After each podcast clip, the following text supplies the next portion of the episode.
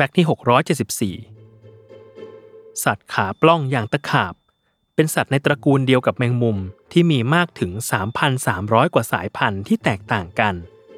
เป็นสัตว์ที่พบได้ในทุกทวีป ยกเว้นทวีปแอนตาร์กติกา ที่ปกคลุมไปด้วยน้ำแข็งและหิมะขาวโพลน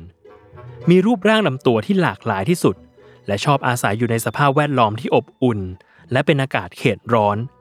เราจึงมักเห็นตะขาบ ชอบขุดและอาศัยอยู่ในดิน ตามเศษใบไม้ ใต้เปลือกไม้ หรือใต้ก้อนหินเป็นส่วนใหญ่ แต่สิ่งที่ประหลาดใจเกี่ยวกับเจ้าสัตว์ร้อยขานี่คือ แม้ชื่อของมันเองในภาษาอังกฤษอย่าง centipede ที่มีเขาโครงมาจากภาษาลาตินที่แปลออกมาได้ว่า hundred feet หรือตัวร้อยขา แต่ในความเป็นจริง ตะขาบสามารถมีขาได้น้อยกว่า 100 หรือมากกว่า 100 ขาก็ได้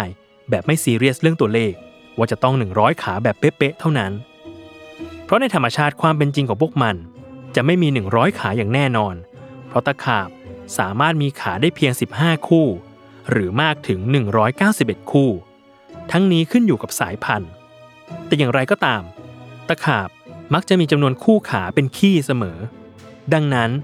ตะขาบจึงไม่เคยมี 100 ขามาตั้งแต่แรกแล้ว นอกจากนี้จำนวนขาของตะขาบยังสามารถเปลี่ยนแปลงได้ตลอดชีวิต เนื่องจากมันสามารถสละขา 2-3 ข้างได้ เมื่อถูกล่าจากนก